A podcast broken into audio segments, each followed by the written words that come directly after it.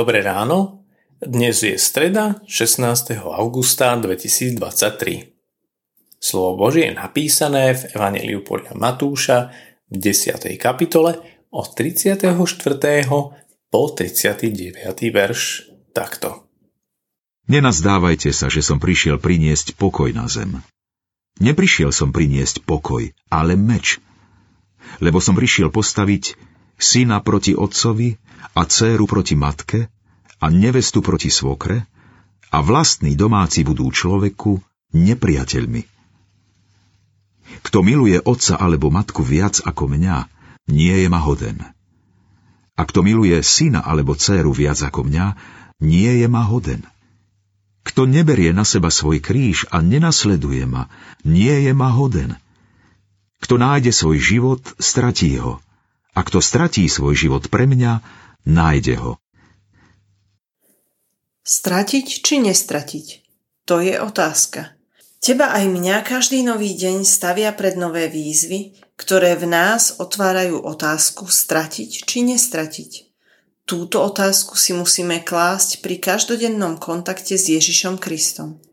Pravda, telesný, prirodzený človek by chcel vlastniť to, čo nemôže mať. V dnešnom texte vyzerá pán Ježiš ako nekompromisný bojovník, ktorý chce poukazovať len na seba. Ako keby ho tí, čo pre neho všetko neopustia a nestratia, neboli hodní.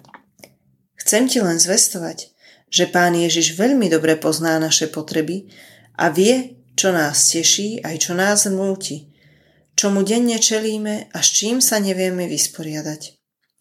Chce však od nás vždy to najpodstatnejšie. Zapri seba samého. Nie zapredať, ale zaprieť sa. Zapri sa v zmysle pozvania. Poznaj ma človeče, vnímaj, čo všetko som pre teba urobil, čo všetko som stratil preto, aby som teba získal. Viera v Ježiša Krista nás nechce zväzovať, ale dávať nám slobotu v Kristovi. Získavame, aby sme aj stratili – a strácame, aby sme nové veci okúsili. Stratiť či nestratiť.